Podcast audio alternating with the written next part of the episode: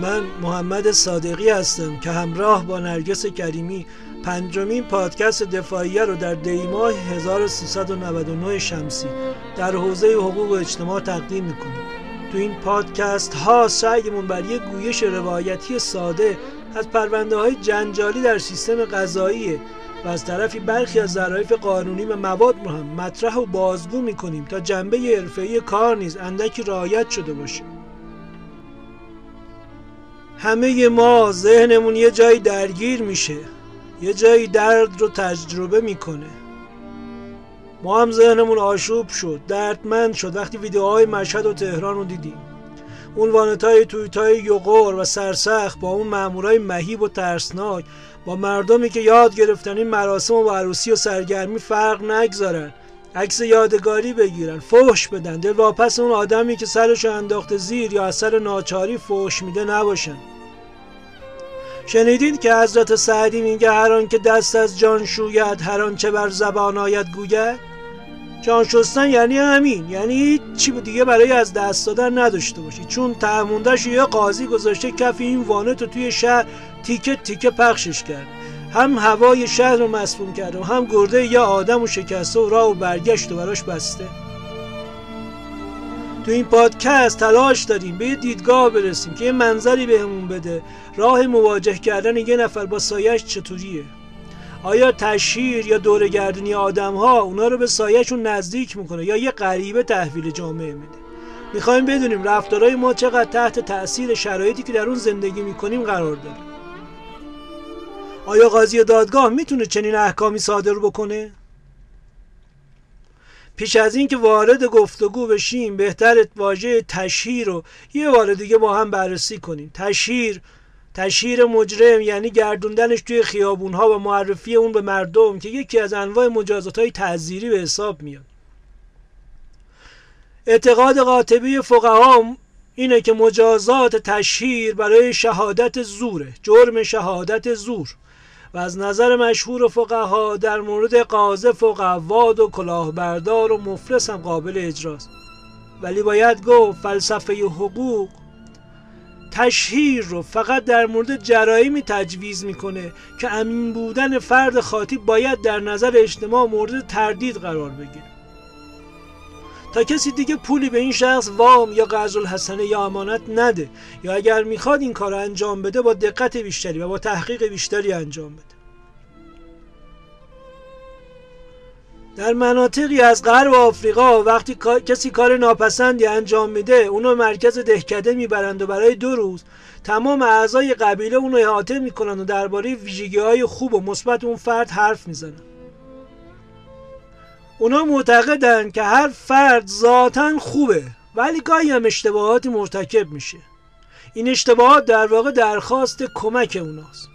افراد قبیله کنار هم تو این آین جمع میشن تا به فرد خوبی ذاتیش رو یادآوری کنن. اونا این حرکت و اوبونتو به معنای انسانیت با یکدیگر و تمام موجودات زنده مینامن. به نوعی اونا این باور رو دارن که همه رفتارهای انسان ها دارای دو بوده که عموما با یکدیگر در تعارضه. در واقع سایه اون روی شخصیت ماست که همیشه سعی می‌کنیم از دیگران و جهان بیرون مخفی نگهش داریم. چون یا خودمون اون افکار رو دوست نداریم یا فکر می‌کنیم اگر بروز پیدا بکنه جامعه دوست نداشته باشه و به خاطر اون ما رو ترد کنه یا توبیخ کنه. سوالی که شاید به ذهن هر فردی در ابتدای کار برسه اینه که واقعا سایه شخصیت چیه؟ یا این افکاری که در ناخودآگاه ما هستن رو به عنوان سایه های شخصیت تعریف می‌کنه. تعارض میان آنچه هستیم و آنچه می‌خوایم باشیم. هسته مرکزی کشمکش های انسان تعریف می‌کنه. در حقیقت دوگانگی مرکز دوگانگی مرکزی ترین کانون تجربه انسانیه. مثل زندگی و مرگ مثل خیر و شر مثل امید و تسلیم. اینا در هر انسانی این تضادا با هم همزیستی داره و نیروشون در تمامی جنبه های زندگی ما به کار میاد. اگه شجاعت رو می‌شناسیم به این دلیله که با ترس روبرو میشیم. اگه می‌تونیم صداقت رو تشخیص بدیم به این علته که با فریبکاری مواجه شدیم. و با این همه اغلب ما طبیعت دوگانمون رو انکار می‌کنیم. یا اون که نادیدش می‌گیریم. این طبیعت دوگانه همون سایه شخصیت ماست. اگه اون رو بشناسیم و بینشی نسبت به اون داشته باشیم متوجه میشیم. نیرویی داره که می‌تونه ما رو به سمت زندگی مثبت یا تغییر خوب هدایت بکنه. شناخت سایه ها باعث میشه که بینشی وسیع از کهن الگوها و جهت دنده رفتارها پیدا کنیم و بتونیم با استفاده از اون جهت مثبت زندگی خودمون رو تشخیص بدیم و به اون سمت حرکت کنیم. معمولا هر آنچه در شخصیات دیگران موجب آزارمون میشه بخشی از سایه خودمونه. اغلب رنجش ما از افراد دیگه به علت مشکلی حل نشده در وجود خود ماست. هر قضاوتی که در مورد دیگران می‌کنیم معمولا فرافکنی اون چیزی که در سایه خودمون مخفیه. ما معمولا نقطه ضعفای خودمون رو به دیگران نسبت میدیم و مطالبی منفی که در مورد دیگران میگیم در واقع همون چیزهایی که باید به خودمون بگیم. به خودمون یادآور بشیم. وقتی در مورد دیگران پیش داوری می‌کنیم در حقیقت داریم در مورد خودمون پیش داوری می‌کنیم. سایه باعث میشه تا همه ما یاد بگیریم که نقاب هایی به چهره زدیم. نقاب اجتماعی چون پوسته ای از وجود حقیقی ما محافظت می‌کنه و ما به دلایل مختلفی که دوست داریم این پوسته ها رو دور خودمون گرفتیم و این دلایل برای هر یک از ما متفاوته. با اینکه هدف نهایی ریختن این پوسته است اما ابتدا باید اونا رو بشناسیم و اونا آشتی کنیم. نقابا و پوسته های ما ویژگی های تشکیل دهنده سایه ما رو پنهان می‌کنه سایه های ما چنان خوب پنهان شدن که معمولا چهره ای را به جهان نشان میدن که کاملا در نقطه مقابل وجود درون ماست. اون خود حقیقی ما. مثلا برخی از مردم زره از بیرحمی میپوشن تا حساس بودن و دلرحمی خودشون رو بپوشونن. و بعضی برای مخفی ساختن غم خودشون نقاب شوخ به چهره می‌زنن. مقدمه رو با یه جمله از لازاریس به پایان می‌بریم. و وارد حوزه داستان میشیم. لازاریس معتقده راه حل در سایه نهفته است. سایه راز تغییر و دگرگونی رو در بر داره. تحولی که می‌تونه عمیقترین بخش های وجود ما رو تغییر بده.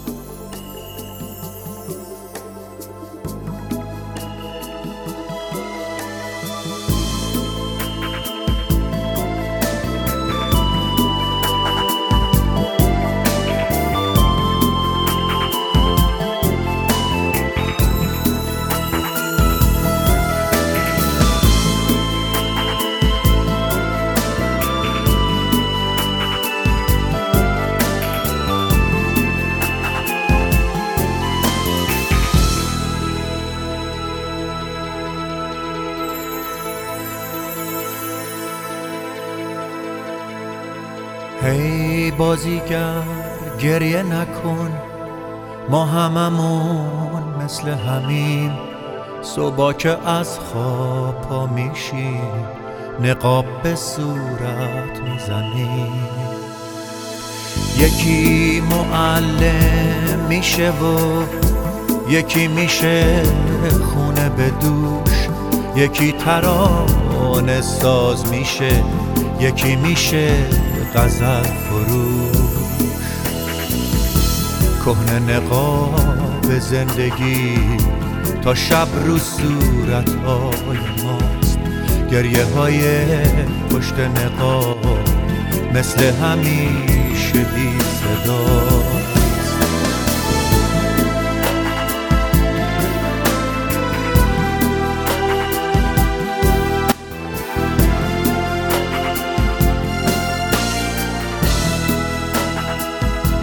هر کسی هستی یه دفعه قد بکش از پشت نخواه. از رو نوشته حرف نزن رهاشو از گیله خواب. نقشه یک دریچه رو رو میله قفص بکش. زهره تابستون ایمان رو دیدم. دادورد اجرای احکام شده بعد از کلی خوشوبش و یاد قدیم و دوره دانشجویی بهش گفتم. یه لطف هم می‌کنی؟ اونم با کمال میل پذیرفت. گفتم به دنبال ملاقات یه زندانیه. بهش میگن علی آدری. حتما می‌پرسی چرا آدری؟ آخه عاشق آدری پرن توی فیلم تعطیلات رومی شده بود و گوشه گوشه اتاقش. از ده سالگی پر شده بود از گرافی های پور دوستاش میگن تو سال 1993 هیچ وقت نخندید. چون معشوقش مرده بود و ازادار معشوقش بود و ازادار خودش. بگذاریم الان زندانه می‌خوام ببینمش. می‌تونی ترتیبشو بدی؟ اون روز دوشنبه ساعت سه بعد از ظهر به لطف ایمان روی صندلی نشسته بودم که علی آدری اومد. از انتهای راهرو تاریک با آدری دست و دست هم عاشقانه و با وقار راه می‌رفتن. پا برمی داشتن به سمت من. به نظرم از وسپارونی تو خیابونای روم لذت برده بودن و داشتن دوباره برای هم دیگه تکرارش می‌کردن. هرچند دیگه لاستیک موتورشون باد و قوت بهش نمونده بود. نشست رو برون روی اون صندلی که نشست ترسیدم. علی آدری؟ سمت چپ صورتش مال یکی دیگه بود و سمت راستش هم مطمئن نبودم مال خودش بود. خودم رو معرفی کردم. گفت به خاطر آقا فضلی اومدم. آقا فضلی وکیل بند دو بود. یکم خودم رو جمع کردم و گفتم پروندت رو توی شعبه دو کیفری و توی دوره کارآموزیم خوندم. از اون روز پروندت قطور شده. خودت هم لایه های تاریخ روت نشست. خواستم ببینم آدمی که توی پروندت گندلاتی می‌کنه پشت این صندلی و پس از گذر این همه سال همون گندلات و عاشق اپرنه خندید. نه از سر کیف. نگو لاتی نگو الواتی زایدنمون اینجوری. من که نه دکتر میشناختم نه مهندس و نه معلم و نه الواتی. چاقو همونقدر برا من غریب بود که برا آقا دکی اما منو دادم دستم آقا دکی رو گفتن خودت بعد بگیر دسته تفاوت ما همین بود و هست گفتم علی کجا دنیا اومدی؟ چرا عاشق آدری شدی؟ چرا عاقبت شد این؟ برا فیلم می‌خوای؟ اگه اینجوریه پاشم برم. نه نه نه نه به ابوالفضل. اینو گفتم چون می‌دونستم به ابوالفضل تعصب شدیدی داره. چون تو تموم اظهاراتش سر هر خطش نوشته بود به ابوالفضل. به ابوالفضل خودش دست به قمه برد. به ابوالفضل سر زندگیم بود. اینجوری شروع کرد. توی گرده از شکم یه بدبختی بدبختی رو ورداشتم آوردم دادم به یه بدبخت دیگه. سوقاتی ما همین بدبختی بود دیگه. راستی گفتی اسم چی چی بود؟ محمد. خوبه. محمد خوبه. رفیقای محمد هم همه خوب بودن. چشم روشنی دنیا بودم. جایی که دو فرسخ این ورد آشغالای بالای شهر بود. چند فرسخ پایینتر آشغالای شرق و غرب و یه جا هم که ما آشغالا جمع شده بودیم.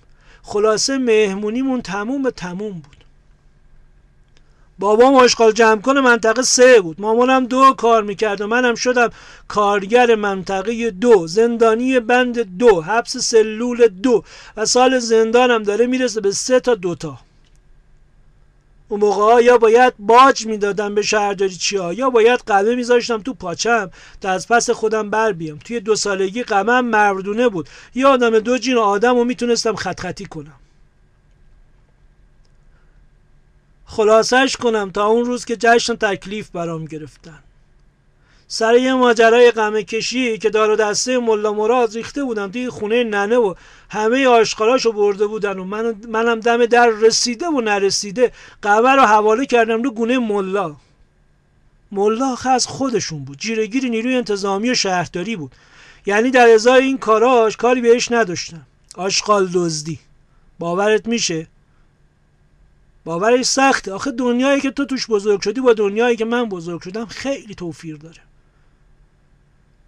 سوار ماشینم کردن و دور تا دور شهری که همهشون رو میشناختم و حالا هیچ کدومشون منو نمیشناختن شهره کردن. دستم به اتاق اون نشکش لعنتی بود و سرم داشت راه راه وانتو میشمرد. معمور زد تو سرم گفت خجالت نکش فلان فلان شده سرتو بیار بالا. می‌دونستم سرمو بیارم بالا هرچی دار و ندار دارم میریزه همینجا زیر پاهایی که نای وایسادن نداره. مجبور شدم سرم آوردم بالا. نگاه افتاد تو نگاه اصلا کفشین یادم یه زمستون رفتم گفتم حسن آقا پول این ماه همو نقی نداده. این دوتا کفش یه جوری رو به کن تا زمستون رد شه. سال دیگه عید خدا بزرگه. که وردار وردار جیگر آورده اینجا تازه مفتی مفتی هم تعمیر می‌خواد. کل زمستون کفش داشتن و نداشتن هم یکی بود. محسن بقال وایساده بود و مادرم فش می‌داد. تو منطقه خوشگلی مامانم سرآمد بود اما کثیف بود. با آشغال می‌داد. فقط از خوشگلی برای روش داشت که اونم گمونم خدا آلشتی گذاشته بود تو صورتش. محسنی دنبال ننم بود. حالا فوش می‌داد. همین تلاساز به روی پدرم. زهر سبزی فروش به روی آقا. یادش نمی اومد که سر محله وایساده بودم. وحید روغنی اومده بود موسموس دختر همین زهرا سبزی فروش. زهرا شروع کرد به داد و بیداد. پریدم و مثل کفتر جل جفت شدم تو چشای وحیدی. رفت دیگه پیداش نشد. دکتر راکب از اون بالای مطب انگشت و شستش آورد بالا و حوالم کرد. یادش رفته بود وزن مطبش رو براش گیر آوردم و تموم ابزارش رو برگردوندم. محل محل داغ داغ هوار شدم رو خودم رو خاطراتم رو تموم اونچه که فکر می‌کردم خوبه و باید نگهش دارم. همه رو مدفون کردم گم شدم. همونجا بود نفهمیدم کی بودم چی شدم قرار چی بشم. همه رو یادم میومد ولی همه منو از یاد برده بودن. و این شد که به برگه برهوتی ساختم با رمل و سنگ تنفر. علی که فقط برای آشغالای منطقه دو شهرداریچی های بی صفت تیزی می‌کشید همه چیشو از دست داد. یه ما نگذاشته بود که آمار دادن. مهرداد پسرت زده پسر یاسر عرقی رو ناکار کرده و کارش رسیده به بیمارستان. دو روز نشده اومد بند به چهار. دو تا بند با خودم فاصله داشت. اینجا هرچی هم که تنگ هم باشیم دنیامون خیلی فاصله داره. مثل آدم فضایی ها زیاد که حرف نمی‌زنم. خسته نشدی که. گفتم نه نه نه نه نه نه. اومدم بشنوم. اگه خودت ناراحت و خسته نیستی. الحمدلله یکی بعد عمری اومده نشسته واسه فیلم خودش به ما گوش بده. برا فیلم نیست. علی باور کن. داشتم می‌گفتم.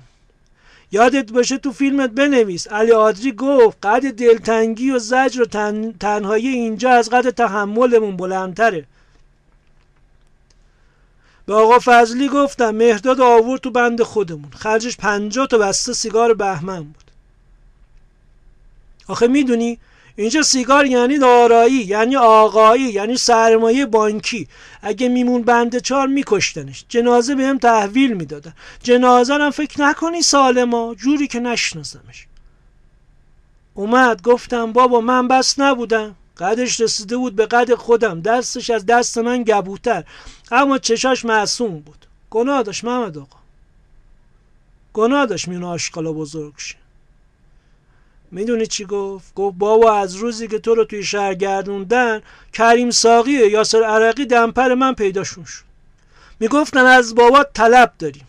طلب چی نمی‌دونم. چند بار زد و خورد و بگو مگو داشتیم. فایده نداشت. رفتن سراغ ننه.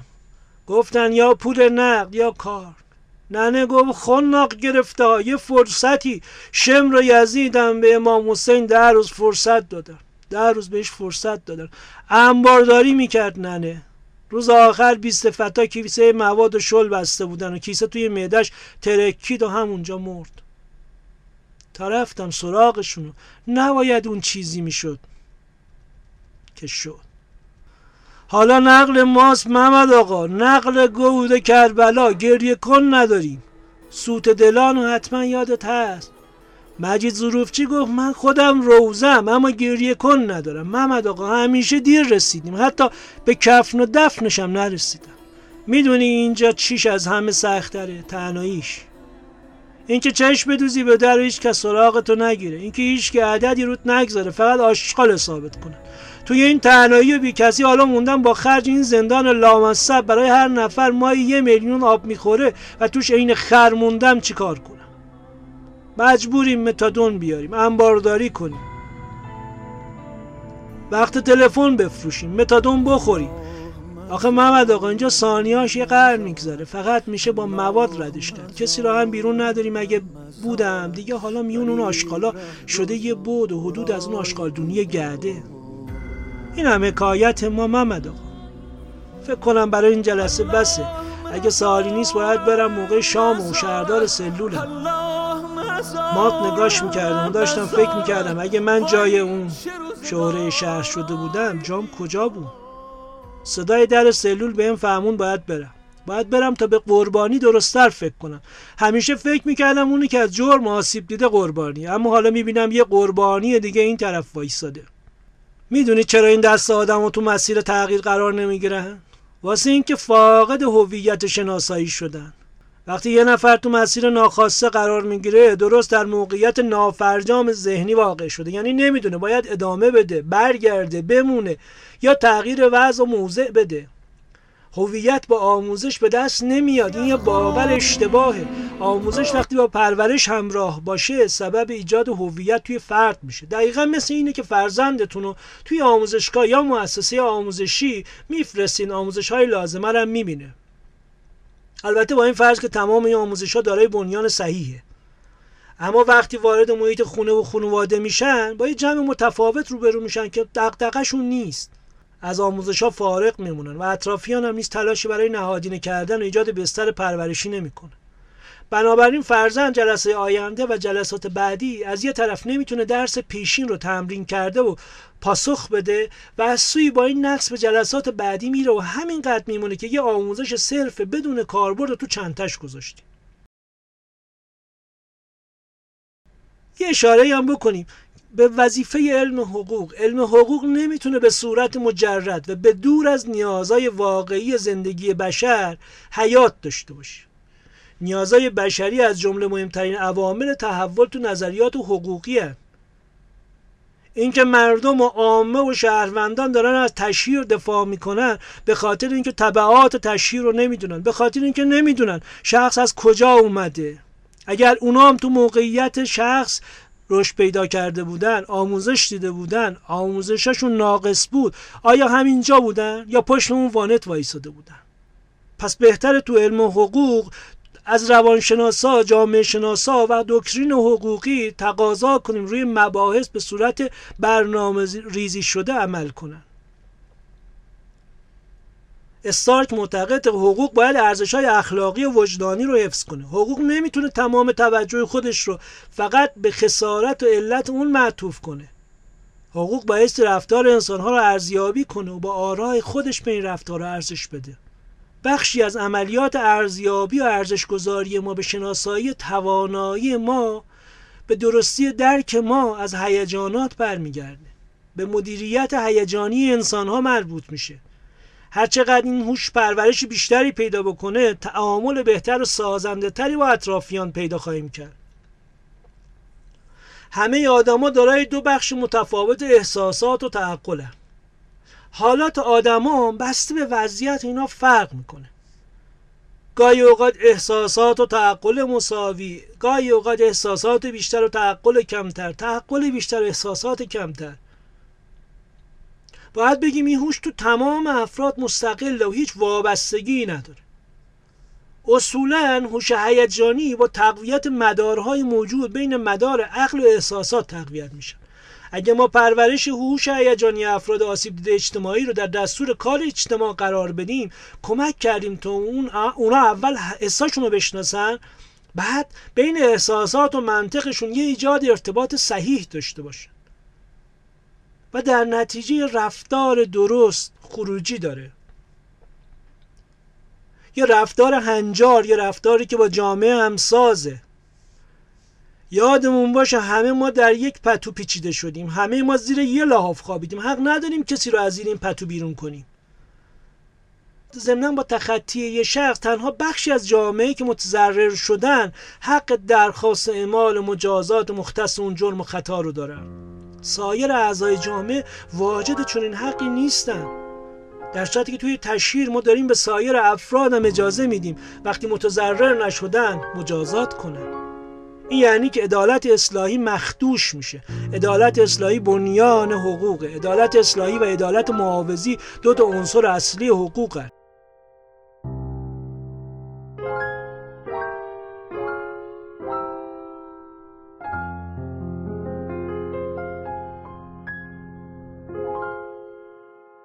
سرنوشت را باید از سر شاید این بار کمی بهتر نوشت. عاشقی را غرق در باور نوشت. قصه ها را قصه دیگر از کجا این گفت گر رود سر بر نگردد سر.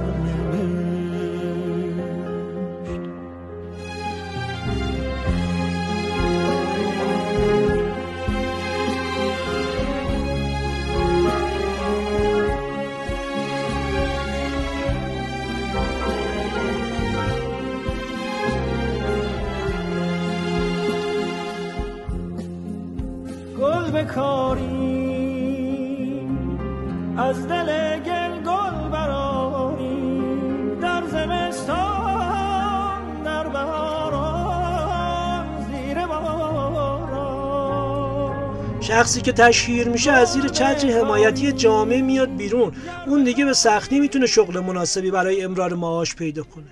یا اینکه در تعاملات اجتماعیش حتی با خویشاوندانش هم دچار مشکل میشه انگوش نمای شهر میشه. این گونه ترد شدگی فقط به میزان نفرت و تنفرش اضافه می‌کنه. بنابراین همین رفتارا باعث میشه فرد تشهیر شده ناخواسته و با اکراه مجدد به سراغ بزهکاری بره. البته این رنگ بزهکاری متفاوت ها این تشدید میشه. رنگش به مراتب پررنگتر میشه. چرا که نقش اصلاح و بازدارندگی زندانها دیگه زائل شده. اونجا شده یه دانشگاه. بهش ابزار و وسایل کافی میده که توی جامعه بتونه از خودش حمایت کنه. یه نکته مهم اشاره کنیم. هممون هممون توی بطن فکریمون می‌دونیم که هدف بنیادی از اجرای مجازات تنها تنبیه و, تنبیه و ارعاب نیست. این یه باور غلط فقه حقوقیه. اینجا اصلاحی که ملاکه اصلاحی که هدفه. اصل قانونی بودن جرایم مجازات هم همین رو ایجاب می‌کنه. مجازات ها بر تکی با تکی بر قانون و صد البته با حفظ و حرمت و کرامت انسانی. با انسان ها باید برخورد بکنه نه بیشتر. می‌تونیم در تشهیر اینم بیان کنیم که قانونگذار به دنبال یه صورتگرایی یا فلسفه حقوق ماشینیه. و تنها به فکر دستیابی به یه نتیجه خاصه بدون اینکه به فایده گرایی اون عمل اون مجازات تحمل داشته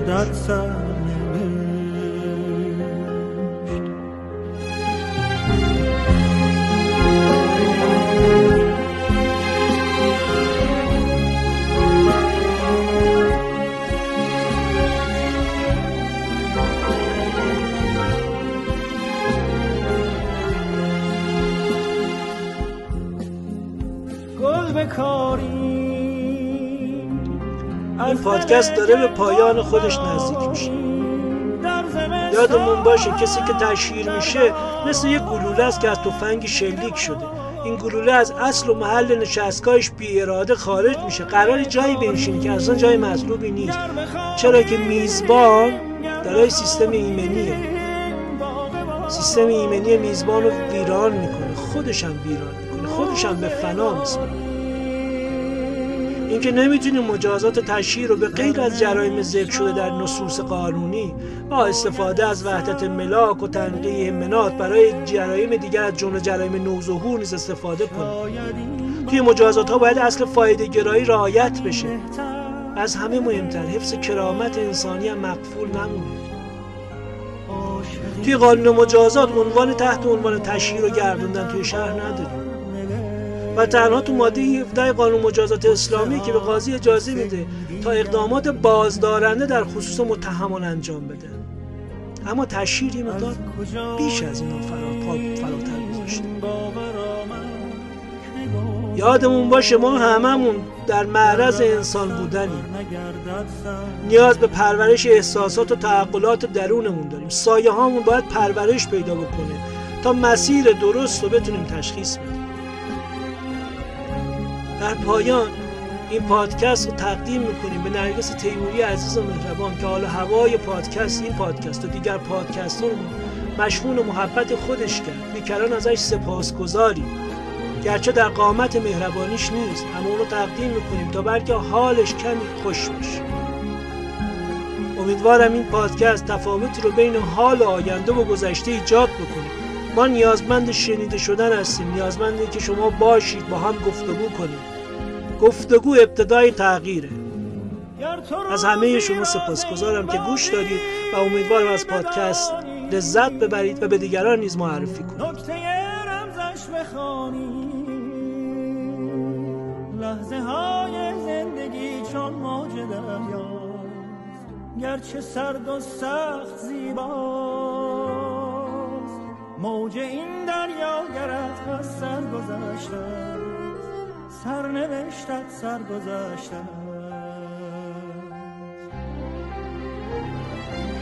در فراز قله باور سفر کن.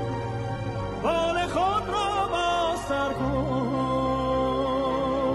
همچو حافظ پای کوبان و غزل خان لشکر غم را بسوزان.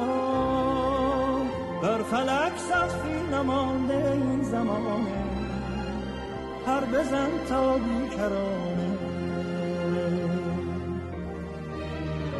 سرنوشت را باید از سر نوشت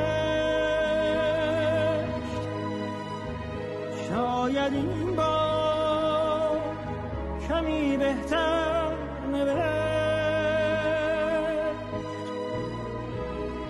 عاشقی را غرق در باور نوشت. قصه ها را به سیری